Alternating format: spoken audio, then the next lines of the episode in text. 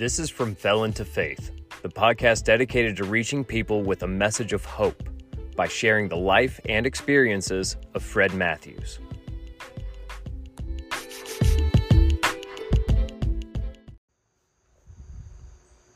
Fred, what's going on, man? We're back with episode 2 of From Felon to Faith podcast. How you doing this morning, my friend? Man, I'm doing great, brother. I'm doing good. How you doing, bro? I'm good. I'm glad to be doing another episode with you. Yes, sir. Yes, sir, man. It's always a pleasure. Always a pleasure. Been looking forward to it. I wanted to try to take this episode in a little bit different direction today. You know, obviously, you've had a lot of trials in your life. Obviously, you've had a lot of ups and downs and lefts and rights, bro. Right. We went over some of the more tension times during your prison sentence on the first episode.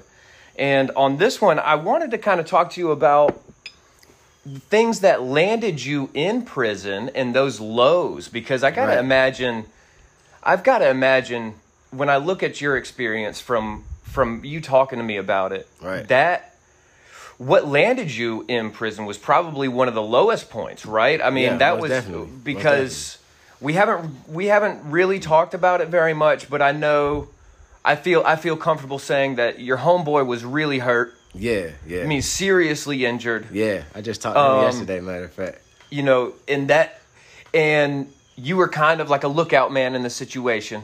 And everything went downhill, right? And we don't have to get into the details. But right. Looking at it from that perspective, I know that's got to be one of the lowest points. Right. I feel like that's got to be one of the lowest points. And I just wanted to talk to you about the coping of, you know, obviously your homeboy getting hurt, you get locked up. Right. You're looking at a long prison sentence, just trying to cope with boom, boom, boom. And that beginning point's got until you're not even worked into the system yet. That's got to be one of the lowest points in my when I look at the whole thing. Yeah, that was the lowest. So the low being in that county, realizing where I had gotten myself to.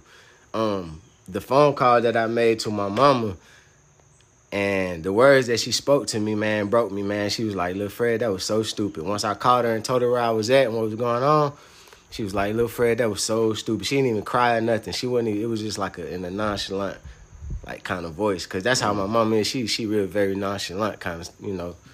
Yeah. And, man, that hurt me so bad. Because then I knew I had messed up, right? Yeah. But leading up to that, the low I had met in the street or, you know, in the free world or whatever, I was in a bad relationship, right? Like, at the end of this relationship with a chick, I ain't gonna say her name, but don't have to. We had a little apartment together, whatever, and then it was me, her, and then we had a homegirl there too. The homegirl that stayed with us back then actually is married to my best friend now. Really? Yeah, because we all, you know, grew up in the same little area, right? So. Yeah, the homie ended up marrying her, man. Man, I love them. They my people. But anyway, so all three of us stayed together. And then I was working, and I was selling weed or whatever, doing my thing. She was going to West Georgia at the time. And the homegirl, you know, she was just doing her thing, too, or whatever. So we were just at the end of our rope, man. She, you know, living the college girl life, you know what I'm saying? I was a dope boy in the street, you know what I'm saying? So yeah. It just clashed, and I ended up moving out. Like, I left everything. I left all my clothes, all my shoes. I left money. I left some ounces of weed. I left everything, right, one day. And then I came back, and we tried it again, and then I went to work. And so one day I'm at work, right, and I see in the back camera, I was working at Radio Shack in Villa Rica, you know what I'm saying? And I looked up at the camera, like at the monitor, and I saw some bags in the front of the store. I was like, that's weird, you know what I'm saying? And then I see her walking, you know what I'm saying, to her car. Oh, no. So I put two and two together. She done brought all my stuff up there. Oh, no. Dropped it at the store. So I'm like, boom, all right, bet. What? So I got a little bit of cash. Oh. Yeah, I got a little cash on me, you know what I'm saying? All the clothes and shoes that she put in that bag or whatever like that. And everything else was at the house, and I didn't even care. At that point, I was like, all right, I'm done. So I started staying in hotel rooms. I started staying in the trap. Like, literally spending the night in the trap. Yeah, this is the dope boy life where you got nothing else. I started kicking it at my homie's house, like, living in the basement. His wife upstairs tripping. I'm in the basement just trying to get a couple hours of sleep. You know what I'm saying? I got to go to work. And so I remember the homegirl that stayed with us. I'm going to say her name. Her name Naomi. You know what I'm saying? So Naomi, she's still at the apartment. So one day, I'm walking to work, and she scooped me up. You know what I'm saying? Take me to work. You know what I'm saying? You know, we was always cool, you know what I mean? And we just talking or whatever, and I'm telling her what's going on, and she just kind of like in the middle of it. She don't like it, but, you know, she in the middle of it, whatever. Yeah. I go to work, you know what I'm saying? Stay at the hotel, walk back or whatever like that. I do that for probably a couple weeks, and then now I'm just like, man, I ain't even finna go to work. You know what I'm saying? I'm just finna get in the money. I'm just gonna get this money in the street, you feel me? Because trying to get back and forth to work was starting to be a problem, you know what I'm saying? Yeah, when you ain't got no place to lay your head at night. Yeah, you know what I'm saying? And I ain't had no car at the time. Yeah, you know what I'm saying? Exactly, yeah. Because I was young and stupid. I bought a car and I didn't, man, stupid, bro. Didn't maintain it? Lost the car, yeah. Lost the car? Yeah, so I ain't had no car at the time. So I'm like full-fledged grinding, you know what I'm saying? And this is when I run into Keisha in the trap, you know what I'm saying? Because where I was trapping at, I had a homeboy, you know what I'm saying? My homeboy Poe or whatever.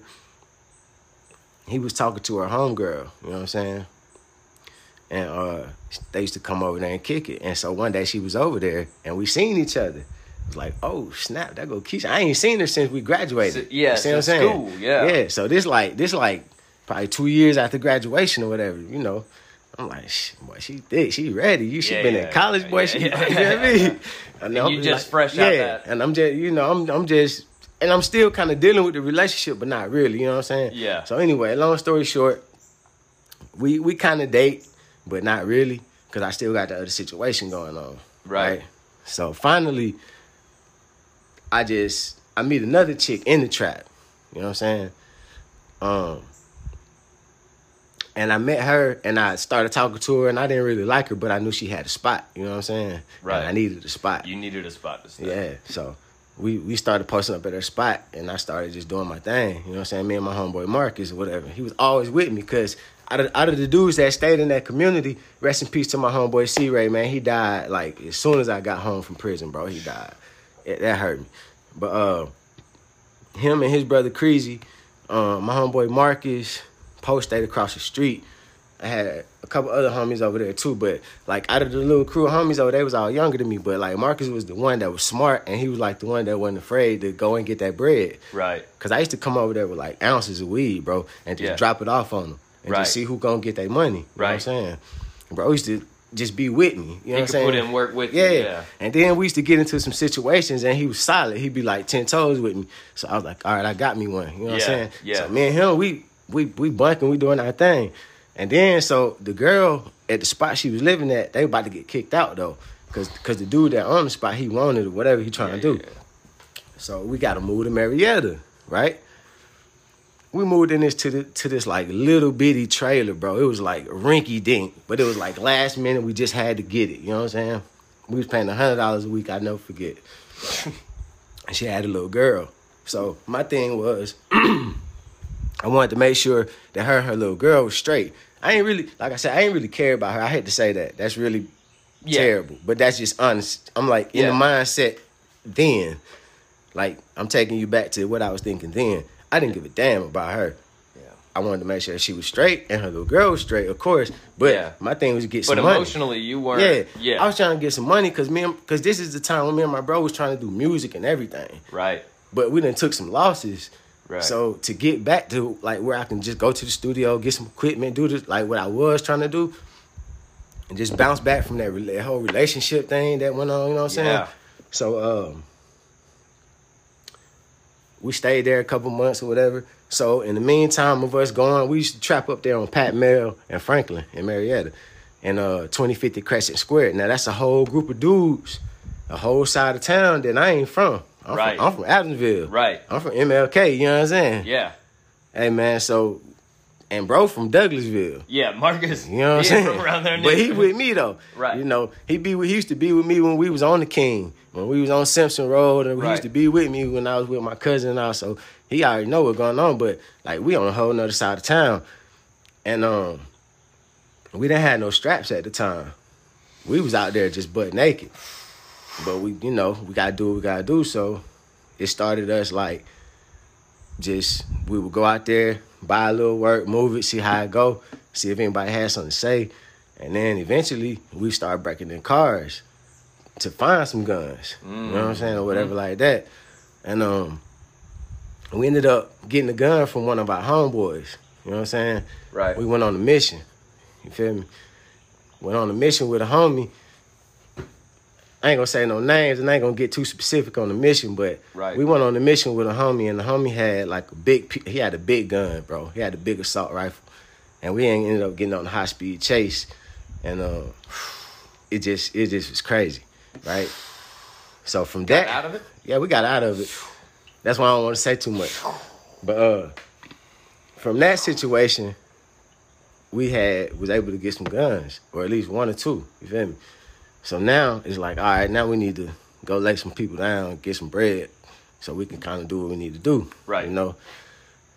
And we went up there, and you know, and but this particular night, man, it just, everything just was sour, bro. Everything was sour. We went and got two dudes we didn't really know. They were some youngsters from around the way. We saw them every day, but we didn't know them. They were just some little, you know, some little knuckleheads, you know what I'm saying? Yeah. And man, we just did what we did, bro, and it went sour. But the reason why is because I didn't make the right choices, bro. And I say that, I say that, like, my mom was on me about getting a job, right? Number one. Right. This is why she said, Fred, that was so stupid. I'm going to tell you why. She was on me about getting a job. And so I went up to Sonny's Barbecue. Remember Sonny's Barbecue? Yeah, yeah. So there was one on the corner of East West Connector back then, right? It ain't there no more. But back then it was. I went up there. I filled out the application. Bam. They like, all right, cool. Go get your alcohol license or whatever so you can serve beer or whatever. Yeah. Pops come out there, scoop me up, take me to go do that. I go work to them folks one day. You know what I'm saying? I walk up in there, man. It ain't nothing but some little skinny white girls up in that thing, man. You know what I'm saying? My mind ain't even on no work. You feel me? I'm like, shh, I'm finna smash one of these. You know what I'm saying? That's why, that's how I'm thinking, bro. This is 21. You a young man. I'm 21, bro. You a young man. I know 21, exactly what you mean. Straight from the West, bro. Straight, I know exactly in the streets, bro. Straight street mentality. 21. So I go one day, but I'm like, shh, man, I can't do this. Because while I'm up here, I could be making some plays. You feel me? Because, see, I was used to getting money while I was at work. When I was working at Radio Shack in Villa Rica, out the back. Man, I was moving it out the store. Yeah. Like ounces at a time. You feel me? Yeah. So I was used to that. So, man, long story short, when I hit that Sunday, I was like, I can't do this. So I jumped back out and, you know, I quit. You know what I'm saying? Mom's mad. She kept telling me to move back home. She was like, babe, you just need to come on back. You know, get yourself together. Woo, woo, woo. Marcus' mom telling him to move back. You know, but we hard-headed, bro. We like, man, we finna do this, man. We straight, we men. You know what I'm saying? I found out about my homie Timmy dying. That just man, it just sent me on one, bro. It just sent me on one for like a couple weeks. And then in the midst of that, that's how we caught the case. You know what I'm saying? Trying to make some moves. Yeah. But made two bad choices. I didn't go to that job. I didn't keep that job, and I didn't move back home. That's why mama said when I caught her, Fred, that was stupid. Because she already knew. Like, I told you. You feel me? Yeah. So when I got in there, bro, I was like, oh, it just hit me like a ton of bricks. It was one of those, like, she's not pissed. She's, like, just so super disappointed. Bro, I knew I had hurt her, bro. I had hurt her. You would just cut her so deep. And then, dog, that disappointment. Man, then, bro, my pops came up there. I never seen my pops shed a tear in my life, bro, until that day. He broke down. Man, that hurt me so bad. Because Pop's a hard dude, man. He hard, bro. He a hard dude. Pop's every bit of a gangster, bro. On the level of, like, how he go to work, take care of his family, he handle his business. You know what I'm saying? He's a real one. Yeah. Man, homie, bro. Man, that hurt me so bad. I knew I had them messed up. I knew it. I couldn't even eat for about 2 or 3 days. Man, I was just like, Oh, I messed up. Oh, man, I messed up. Now, when you're the one who brings your dad to tears for the first time. Bro, it hurt me, bro. You've ever seen your dad cry. Never you're seen the him one like who that. Brought him to it. Never seen him like that, bro. That hurt me so bad, man. Real talk. And then, my homie's still in the hospital at this time. Right. Right, he was in the hospital about, I don't know, about almost 2 weeks before he came to the county. I don't know if he's going to survive or not. Remember, I got locked right. up, I got locked up at the hospital. You know what I'm saying? Right. So I'm like, shit, I don't, you know. Boom, he finally make it. You feel me? So it was just, man, it was so much going on, bro. It was so much going on. Dang. That's what I'm saying. That right there has to be one of the lowest points. Ooh. That, especially that 2 week period waiting to see if Marcus is even going to live. Or yeah. You know what I mean? Yeah. Is he going to show up? And then look, and you're having to deal with your charges. Yeah. And probably a public defender. Man, I came in the door with 13 heavy felonies, bro. I'm talking about heavy felonies, bro. I came in the door with multiple aggravated assaults, gun charges, armed robberies. Off the muscle, bro. 13 of them things. You know what I'm saying? Like, we already looking at life on the first round. You feel me? We don't even qualify for first offender because of our charges. This is either you going to take the mandatory minimum or life, right? So, but going into the county, now remember, like I said, I'm from the A. You know what I'm saying? Yeah. I ain't from none of these hoods around here. Right. These hoods is... You know, it's just like anywhere else. In Marietta, they got hoods or whatever. Sure. So, you know, just like when any other county jail, when you walk in there, man, you got to establish yourself. You know what I'm saying? You got to let them folk know where you from and what you about. You feel me? So I was a little nervous. I ain't going to flex. I was like, man, I don't even know what I'm finna get into. Yeah, you didn't know these people. I see dudes in blue and I see dudes in orange. I don't really know what that mean at the moment. So... when it's time to go get my stuff, you know, they strip you down, search you. You know, you got to get all the way butt naked, all that. And so then they give you a pair of boxes and all that. Old rinky-dink white boxes. Yes. Dude, remember, Johnny, if you didn't have something that was totally white you couldn't keep it, right? Right, you already know. You had to be told. If your socks had the littlest gray on them, man, they wouldn't let you keep them things. And then, see, I ain't had no tats at the time. I always wore white boxers after I went to county. Yeah, man, I bought me white boxers, I wore them every day, no matter what I was doing, because I wanted to make sure I kept mine. Yeah, it took me stuff. And then, and so then they give me an orange suit. You feel me? Yeah, of course. Yeah. So that was another like, okay, you really done messed up. You getting dressed out. Bro. You about to go to gym pop. Man, I'm like, all right, I'm in orange. What that mean? Like, oh boy, you high profile. You know, you finna go. You know where them killers at. You know what I'm saying? Where them real ones at? You feel me? Now you ain't going to no gym pop. Yeah. Now I'm going tell you, to the difference. Yeah, I'm gonna tell you like this. And this every street dude, right? That ever been to jail. And if you ain't never been in jail, you can't really say you're a street dude. But anyway, that first time, it's scary. Yeah. Because you don't know what you're about to walk into. Right? You got no idea what you expect. If you meet somebody that say they wasn't scared on that first round, they lying. They never really went. Lying. Because you don't know. You walking into the lion's den, bro. Man, when I walked into the dorm, it was a long hallway. It was a long walk, bro. It felt like I was walking forever. Right? And we shackled, you know what I'm saying? One wrist, you know, to another, whatever. And it's a long line of us. But when we walked into the pod, it was like dorms around each other. It was like a little circular type of pod. And it was like dorm 1, dorm 2, 3, 4. Yeah. And they had like that plexiglass where you could see through and they could see you. Mm-hmm. Man, when you walk in there, them dudes come through there, they start beating on it and yelling. Boom, boom, boom, boom, boom. And everybody repping they set. They throwing gang signs. They trying to see who you is. They trying to intimidate. They trying to see who weak. You know, you make eye contact with the wrong one. That's an automatic fight, bro. Like, as soon as you walk in there, they bring them in here. Boom, boom. They got their shirts off. They tatted. It's a scene like a nightmare, bro. Yeah. So, but you know, if you really about that life, then you already know what it is. As soon as you come in here, you already know what it is. So, they sent me to... Where was I at? A1? Yeah, I think I was in A1. First one on the right. In this Cobb County? Cobb County, bro. That thing thumping, bro. That thing thumping just like Wright Street, bro. For real. That thing thumping. And that's why I say I'm out of towning. You know what I'm saying? I'm really out of bounds. You know what I'm saying? So anyway, walk in there. Fulton would have been a totally different story. I mean, it would have still been like, it depends on what dorm you in. Yeah, you still had to stand tall, but... Yeah, you might see more people, though. You probably know somebody. Yeah, you're going to know a lot of folks. I ended up kind of knowing some people when I got in there. So as soon as I walk in, this a dude named my boy Man Man from Simpson. You know what I'm saying? He the first, like, real one to approach me. Like, I put my mat down, I'm looking around, you know what I'm saying? I'm quiet or whatever, I'm just looking around. I'm sick, too, though, at the same time. Like, what I mean by sick, like, I'm just heartbroken, bro. I'm like, I'm just broken. Yes. I ain't even got a fight in me right now. You know what I'm saying? For I know real, what you mean. At that moment, I didn't even have a fight in me, bro. I know what you mean. I was just broke. I just wanted to sit down and just sleep, really. So, but as soon as I put my mat down, Cud walk up on me. He was like, hey, where you from? I'm like, MLK, man, West Side, what's happening? And he was like, oh, okay, I'm from Simpson. You know what I'm saying? My name, Man Man. He dapped me up.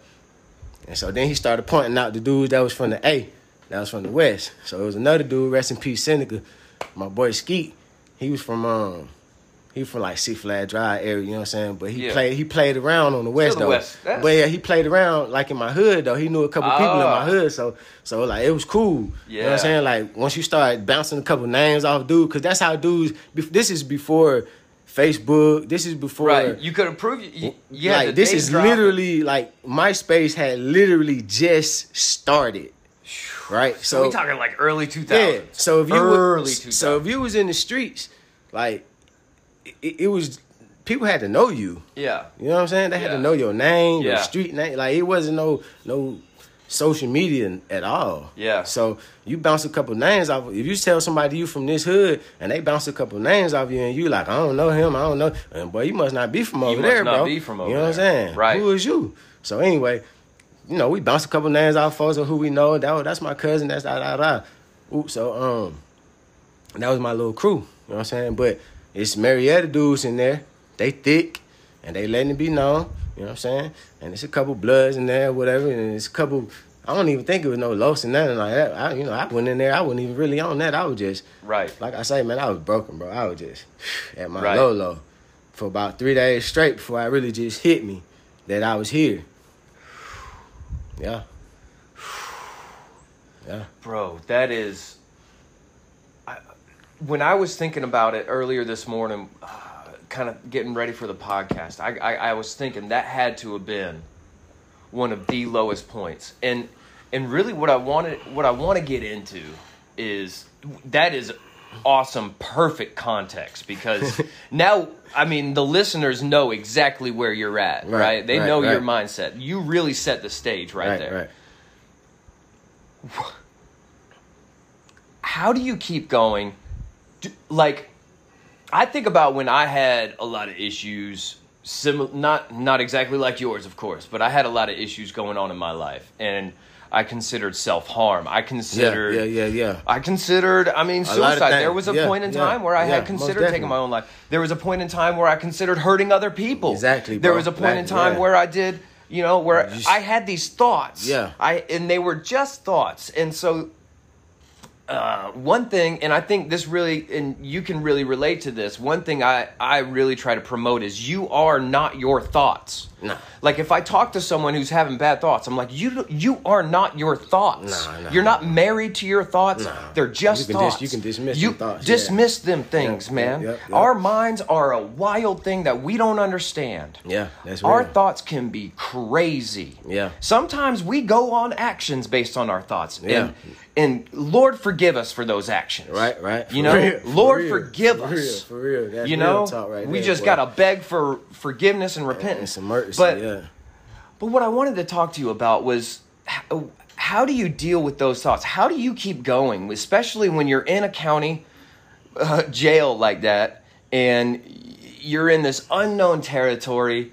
You've got to wake up every morning. How long did you have to wind up spending in county jail with your, you know, trying to get a public defender and trying to get your case heard? So, like, how long was that whole process? How did you keep going? How did you manage? So, they shoot you a public defender, like, really off the rip. You know what I'm saying? Soon as you go to what they call... Because that's who you had represent you, right? Because I'm out there in the street speedballing. I ain't even putting no money up for no lawyer. Right. You know what I'm saying? Yeah. Young cats don't think about that. No. You know what I'm saying? They see the money. And yeah, so I had a public defender, but they send you one of them as soon as you go to what they call it's like your little first court hearing where they read you charges, whatever like that. So then boom, you start getting people to, you know, whatever, represent you. But I ended up going to a bond hearing. I got denied. You know what I'm saying? Yeah. I honestly was like, okay, I might be able to get a bond. How long did it take for your bond hearing? It took a couple of weeks, right? It took probably about a month or so. But I was ignorant to the law. I see, at that point, I still didn't understand the severity of my crime. I knew they were serious, but I still didn't really know what the law had. You didn't really know you were looking at life at the time? I did. Like your public defender hadn't really communicated very well how serious this was. Not really. And I still thought that maybe I could get out and fight it from the street. I'm ignorant to this stuff, right? So then I started getting law work. I started getting like some you know, some stuff to read. Yeah. And then that's when it started settling in on me, right? Like, oh snap. Like they don't even have to give me a bond. You know what I'm saying? And they didn't. And they never gave me one, right? They denied you. 3 or 4 times. On what basis? They just thought you were... Menace to society. I'm too dangerous to be out. You know what I'm saying? Based on my charges. Based on your first charges. My first round, bro. And so... I don't know if you... I mean, obviously, you never did a second round, really, right? No, I ain't never been back. Nah, that was it. Yeah, that was it. You didn't have the opportunity, really. Yeah. The only other time I had ever been arrested before that was for, like, underage drinking and at parties and, you know, stupid stuff like that. Nothing crazy. But menace to society, huh? Yeah, so you get denied bond. I get denied bond, like, 3 or 4 times. And then, man, you know, it starts settling in, you know... 1 month turned into 6 months. 6 months turned into 10. 10 turned into 14. I stayed there 14 months total. But during that 14 months, how I was able to get through, the couple of people that I was cool with along the way that was in, a couple of them dudes was in there for a long time because they was waiting to go away for a long time. Mm. You know, I seen some dude get some real time. I'm talking about some life sentences. You feel me? One of my roommates was on death row and he ended up getting it. Yeah, bro. He ended up getting the death penalty. Death penalty. Like I saw it on TV a couple years after I had got sentenced. Was he executed? He's still on death row. He's still there. What's up, sis? How you doing? So during that time.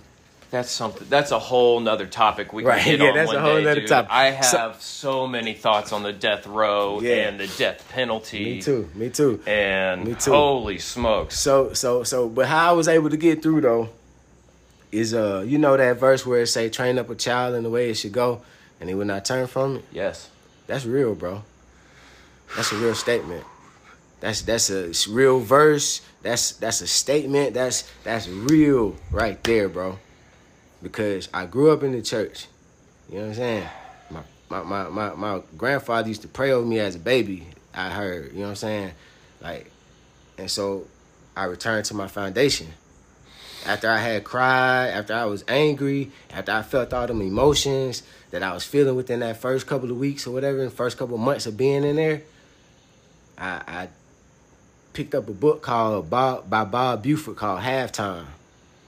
You know what I'm saying? I read it. I started getting, reading my Bible, started reading my Psalms and Proverbs and, just praying, bro. You know what I'm saying? And then that thing started giving me strength. So now I'm working out. You know what I'm saying? Now I'm on my push-ups. I'm on my pull-ups. I'm on my squats. I'm on my, football and basketball. I'm able to move around and actually survive in this arena because I just... they say God will not refuse a broken and contrite heart. That's real talk, bro. I'm telling you, bro. That's real talk, man. A broken and contrite heart, bro. Man. And so I just started going up from there, bro. That's so powerful, man. That's so powerful. The word doesn't ever change, It's so powerful. It's so living and it's so active. Yep. The word of God is so incredible. Yep. And for you to highlight it in such a way, it's so practical, Fred. The way you just highlighted those verses.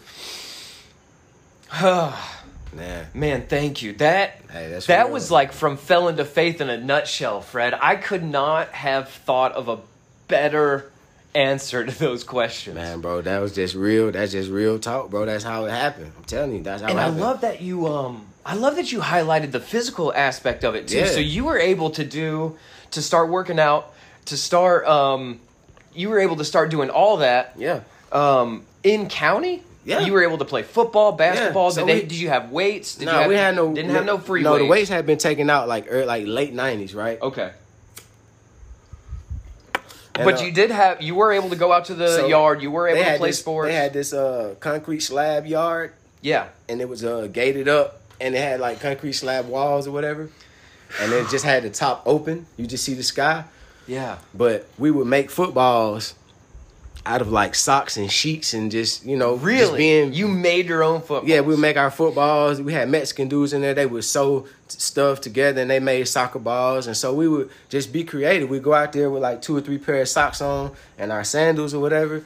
And we would just play football or play soccer. And that was our rec time because you was only going to get that for an hour.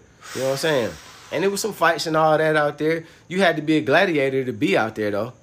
Like, you just couldn't be no regular dude out there. Because at some point, somebody going to pull up on you. You had to be a gladiator. So, you know, I'm a gladiator, bro. So you kept it in mind. I'm from gladiator school. Like I say, I'm from MLK, bro. That's gladiator school. Yeah. So I was out there, you know what I'm saying?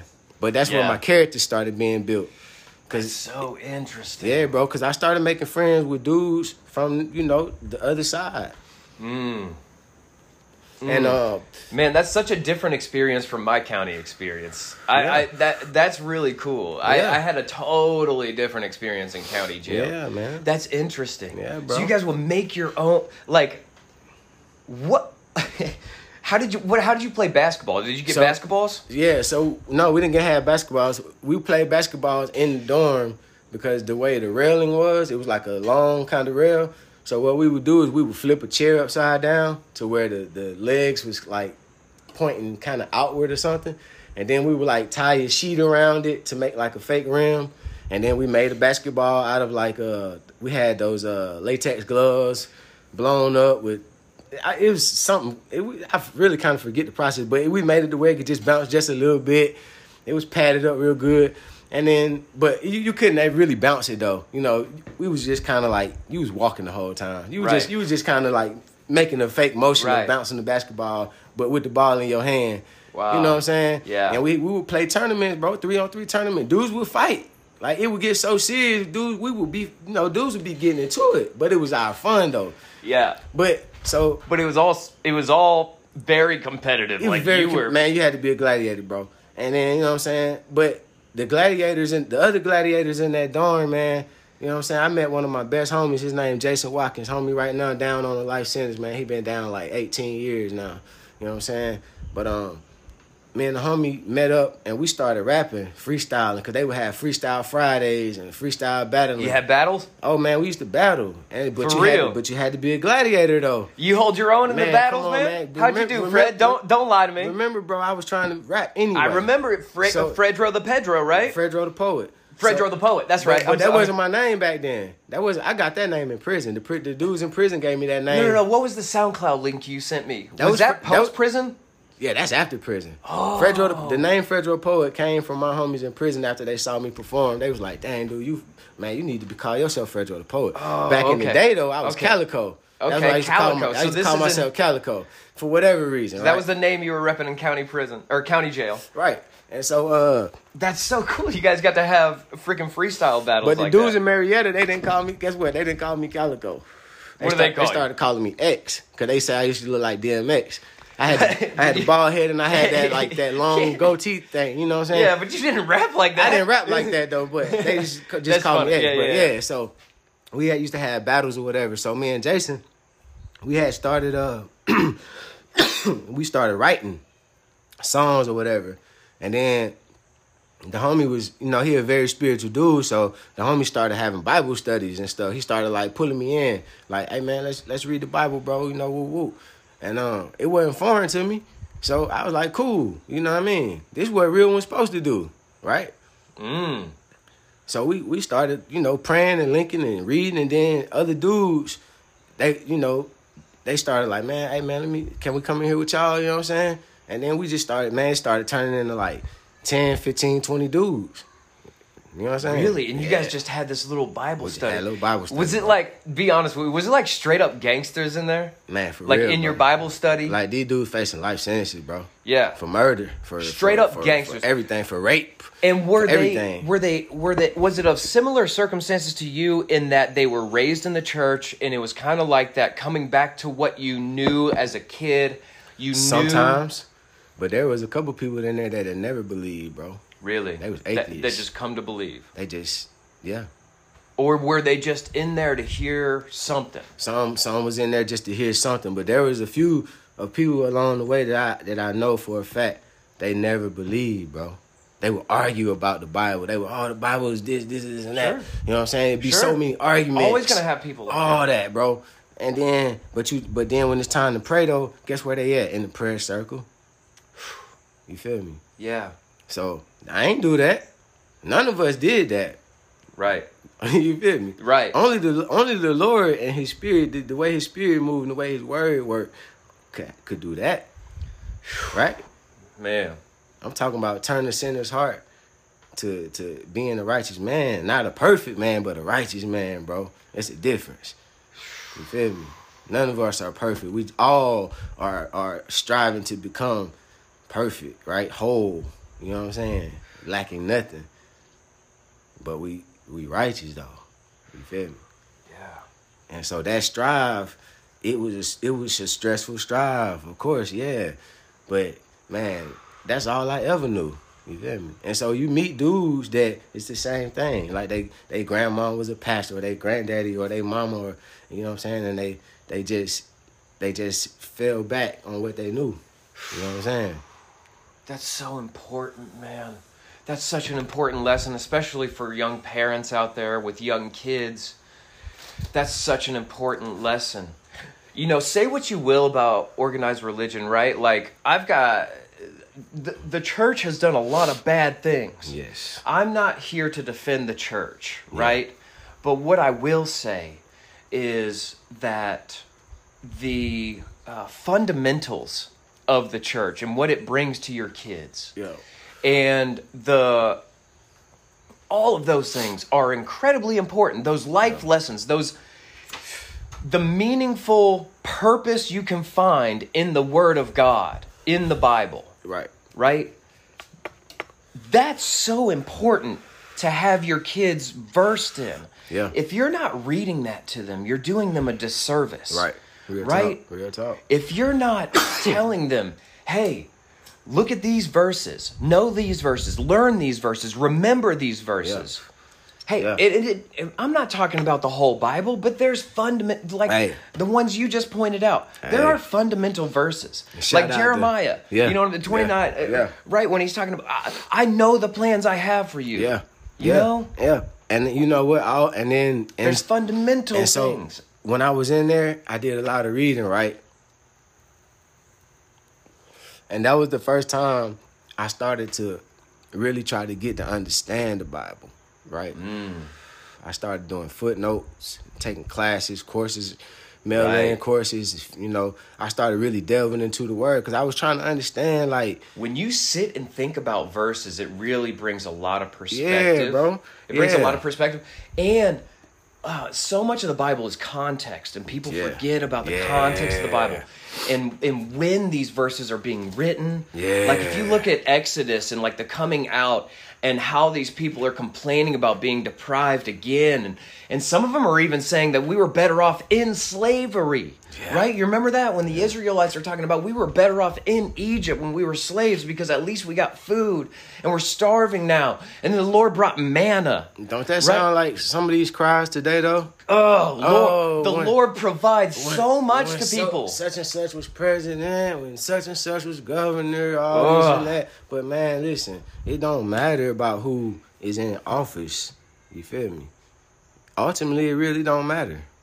No, it doesn't matter. Ain't nothing gonna happen if the Lord don't sign off on it. Come on. Or if he ain't already prophesied about it. Come on. So what I always try to preach is reality. Like, not preach, but like teach my kids is like, look at things from a real perspective and look at things from a biblical perspective, right? Yeah. what we are going through was already spoken. There's no getting out of this. Right.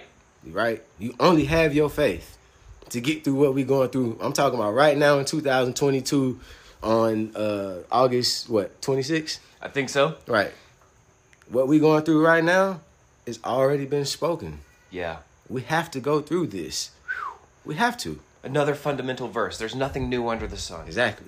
And then so just like you said, 29, Jeremiah, that was the verse that gave them the hope to go through the 70 years of slavery that they had to go through. They had to go through that, right? There was no getting back because God spoke it. You know he's not going to go back on his word. So what we go through, we have to go through it. But you just got to know that the Lord is going to see you through. He's going to see you through. And that's all I ever, in the back of my mind, the whole 10, he's going to see you through. He's going to see you through. He saw me through. Well, we've been on the topic of county a lot. Mm-hmm. Thank you for all of this talk, by the way. Yeah, this has been a great podcast so far. Thank you. There's one thing I wanted to ask about in county, since we've been talking about county a lot. On the first episode, we talked about prison a lot. We kind of talked about access to things. You had a lot of access to things in prison. Yeah. Was it the same in county? Did you have the same access to phones, weed, cigarettes, whatever? That wasn't a big thing in the county back then. Cigarettes was there. The weed was there. Pills, powder, meth. All that was in county. Crack, all that in the county. Available. Oh, yeah, you're going to get it. And then, back then, the thing was just trying to get you a radio with some little wired headphones just so you could have some music because you wasn't allowed to have no CD players and none of that. So that was like the biggest thing. Save up some coffee, save up, or get you some real cash money. And when the trustees come by, they hit you with a radio. Was coffee fingers a thing in county as well? Nah, they came in little packs. Oh, okay, they like instant packs or something? They gave you little packs, and then you could like buy you a jar off the store. You know what I'm saying? And you just sell it like that. But, you get in trouble for that. So the county is just a different vibe, man. Because you're only there for... Totally. You know what I mean? It's just crazy. Yeah, you got a lot of short stays. Yeah, right. You got a lot of short stays. A lot of in-and-out traffic. Was that ever an issue? Was that a big issue? You said you spent about 14 months there, you said? Yeah, I was in the same dorm for 14 months, bro. Was it ever an issue, some of these young bucks, you ever had to... Oh, yeah. Handle business far as young bucks trying to come in there and prove something on the wrong person, X, Y, and Z, whatever. Yeah, I had one issue, bro, believe it or not. One isolated issue, and I ain't even had to fight, cuz. You know what I'm saying? It was a little youngster, man. He was from out there. He was feeling himself. He just came through. He trying to, make some noise or whatever. And him and my partner, Jason, had some words. You know what I'm saying? My boy, Jay White, they had some words. Right. And, this is the same Jason that invited you into the Bible study. Yeah, but homie wasn't no sucker, though. He from Detroit. Right. He born and raised from Detroit. He ain't no buster. Sure. He bout that. You know what I mean? But he a good dude, though. He a righteous dude. You know what I mean? He was in there facing some time. So anyway, him and him had some words or whatever. So he called cuz out. You know what I mean? So cuz went in there and boxed him up. He went in there and squabbled up with him. Right. That's what it is. But no. Wait. I said that wrong. First, he came out the cell talking crazy. I fight any one of y'all, blah, blah, blah. And then he said my name. But see me, I'm thinking beyond the moment, bro. Yeah. I'm like, man, this a youngster, man. First of all. He don't really know. He ain't going to be here long, probably. He just popping his jaw, man. He don't really know what he doing. And you know what I'm saying? So... He was like, what you want to do? I said, bro, you got that? I gave him that pass. I gave you that pass. You know what I'm saying? Yeah. I said, bro, you got that. But then he turned the attention to the homie. And the homie went and ate on him. You feel me? The homie, Jason went and ate on him, bro. He was like, as soon as he said Jay White name. You can't keep going, right? Exactly. You can't keep pushing. Exactly. You feel me? You were going to get it anyway. At some point, and I try to talk to people about that all the time. Bro, you don't know violence. Like, you don't go looking for violence, ever. Yeah. Never go looking for it, because you don't know who you're going to mess with. So and that happened right there. Yeah, so after that was like, okay, it was like, all right, we don't mess with them. You know what I'm saying? Yeah. And then I was able to break up a couple fights. You know what I'm saying? Yeah. And, like, just based off of, like, me being cool, this dude, You know what I'm saying? Like, hey, bro, I just let that go on my face. You know what I'm saying? On my face card. You know what I'm saying? That's what we used to call it back then, face card. Yeah. You know, so keep your face card clean. That mean, like, just on your face alone, you know what I'm saying, you could be the reason why somebody don't get stomped out. You know what I'm saying? Right. Just because you pulled up and like, hey, bro, we're going to just let that go right now. Yeah. You feel me? Yeah. And they're going to be like, all right, big bro, you know. But it ain't no, you know, all that type stuff. You know what I mean? You just bringing the level, cool. Yeah, all that type of stuff happening. You know what I'm saying? And people understand. There's like a hierarchy kind of, right? You got to be in the trenches, man. You just got to be a gladiator, man. You can't just be scared. But you earn that spot to break up those fights, right? Like, yeah, by just being in the trenches, though. Not by really doing nothing but just being myself. Right. You know what I'm saying? Like, that's what I'm not saying you earned it in a negative way. No. Just earn that respect, that level of hierarchical respect. It's all about how you carry yourself, bro. Sure. Because if you in there, and I'm not trying to be vulgar or nothing, but if you in there jacking dudes off, you're not going to get no respect. They're going to treat you like how you act. You know what I'm saying? That is what it is. It is what it is. If you let dudes take from you, you already know that what's going to come from that. Sure. You know what I'm saying? They're going to start with your groceries. Next thing is going to be, you know, whatever. So, I never was one of them dudes, bro. You feel me? From the gate, because I came through like, man, it's whatever with me, man. I'm about whatever y'all about. You know what I mean? Because in my mind, I know I'm going home, and I got to go back to the hood, to the streets. I can't go back to the streets with no stain on my name. You feel what I'm talking about? That's the reason why I can still move the way I move right now. You feel me? Ain't no stain on my name, bro. You did. That's so important. Yeah, I don't play them games like that. So I had to establish that. That came with a couple arguments. That came with a couple, you feel me? That came with a little bit of knowing who you are. Yeah, a lot of knowing who I am. Yeah. You know, and a lot of people are scared to do that. A lot of people are scared to understand bro. That, hey, in certain situations, I am capable of being X, Y, and Z. But what I need to be. See, God, he'll extract you from what you used to, right? Put you in a different place, different setting, and then that's when you're going to find out who you are. Mm. When you're going to put that pressure on you. Because when you get out your element and you out your comfort zone, boy, that's immediate pressure. What now? What now? You know what I'm saying? Absolutely. Everything you thought you knew, it don't even matter no more. It doesn't matter anymore. In this new place. Right. It doesn't even matter. Right. Where me and cuz was walking around the streets or riding down the street with the pistol, and if we had an issue, we can lift that thing up and let off some shots or whatever we need to do. That don't apply in jail. That doesn't. It's not totally different. So what now? You know what I'm saying? Yeah. Oh, you can go outside. You can sell, you know what I'm saying, 100 dimes or whatever. Get your bread and go out to eat. Go eat you some steak and shrimp. Drink you a bottle here and woo. But now in here, that don't apply. So what now? You feel me? You got to eat this steak food. You got to wait on the store sack once a week. And you can, at that time, only spend $33. So what now? You feel me? It extracts you from all that. Who are you? Yeah. You got to find out who you really are, bro. You? Yeah, bro. Yeah, straight up. Wow. Oh. Wow. And you were able to stand on faith. Man, that's incredible. Bro. Straight up, bro. Every day, that's all I stand on right now. That's incredible. The word. I love that you had that answer, man. Thank you so much, Fred. This has been a great episode. I really appreciate it. Yeah, Thank you for your time. Thank you. Thank you. Thanks, everybody, for listening. Check us out. We appreciate it. Mm-hmm.